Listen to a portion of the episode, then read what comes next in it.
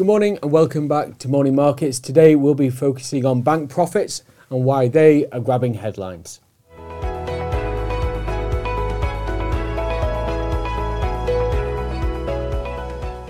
Global banks were in focus yesterday as uh, there were fears over the financial health reappeared. We'll be discussing what the main points were and uh, what the market reaction was.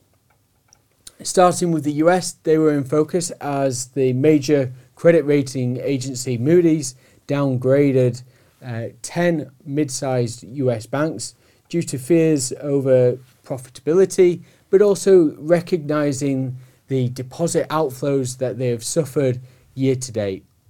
Remember, back in March, the banking sector within the US, particularly regional smaller banks, were coming under uh, quite a bit of stress as they were suffering deposit outflows as depositors were moving were moving their money to areas where they could re- receive a higher return uh, from their savings and placing their money within money market funds.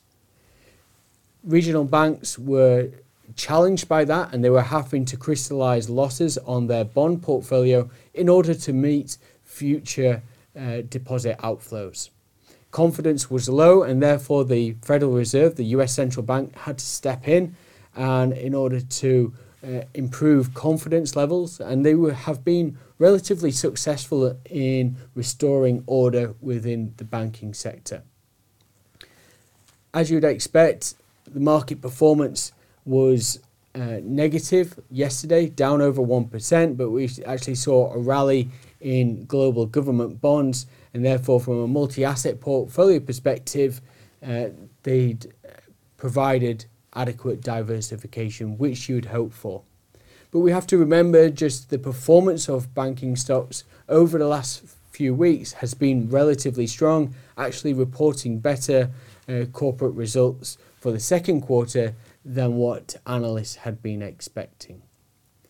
European banks were also in focus yesterday. The Italian government announced a 40% windfall tax on the profits that Italian banks had been making. Italian banks had been making stronger profits because of higher interest rates, putting up interest rates to a greater degree on their corporate loans and put, not putting up interest rates to the same extent on the savings of on the savings rates for depositors. The spread between the two is the bank's pro- bank's profits. So the Italian government stepped in and uh, have proposed putting taxes or, or greater taxes on them. It's expected to generate around two to three billion euros worth of funds. It could be higher, looking at the estimates from investment banks. So it is significant uh, and the share price reaction was negative yesterday. We've actually seen a bit of a recovery this morning, and that's following a clarification from the government and officials last night who said that the the tax would not be as severe for some of the banks and it would be no more than 0.1% of the bank's assets.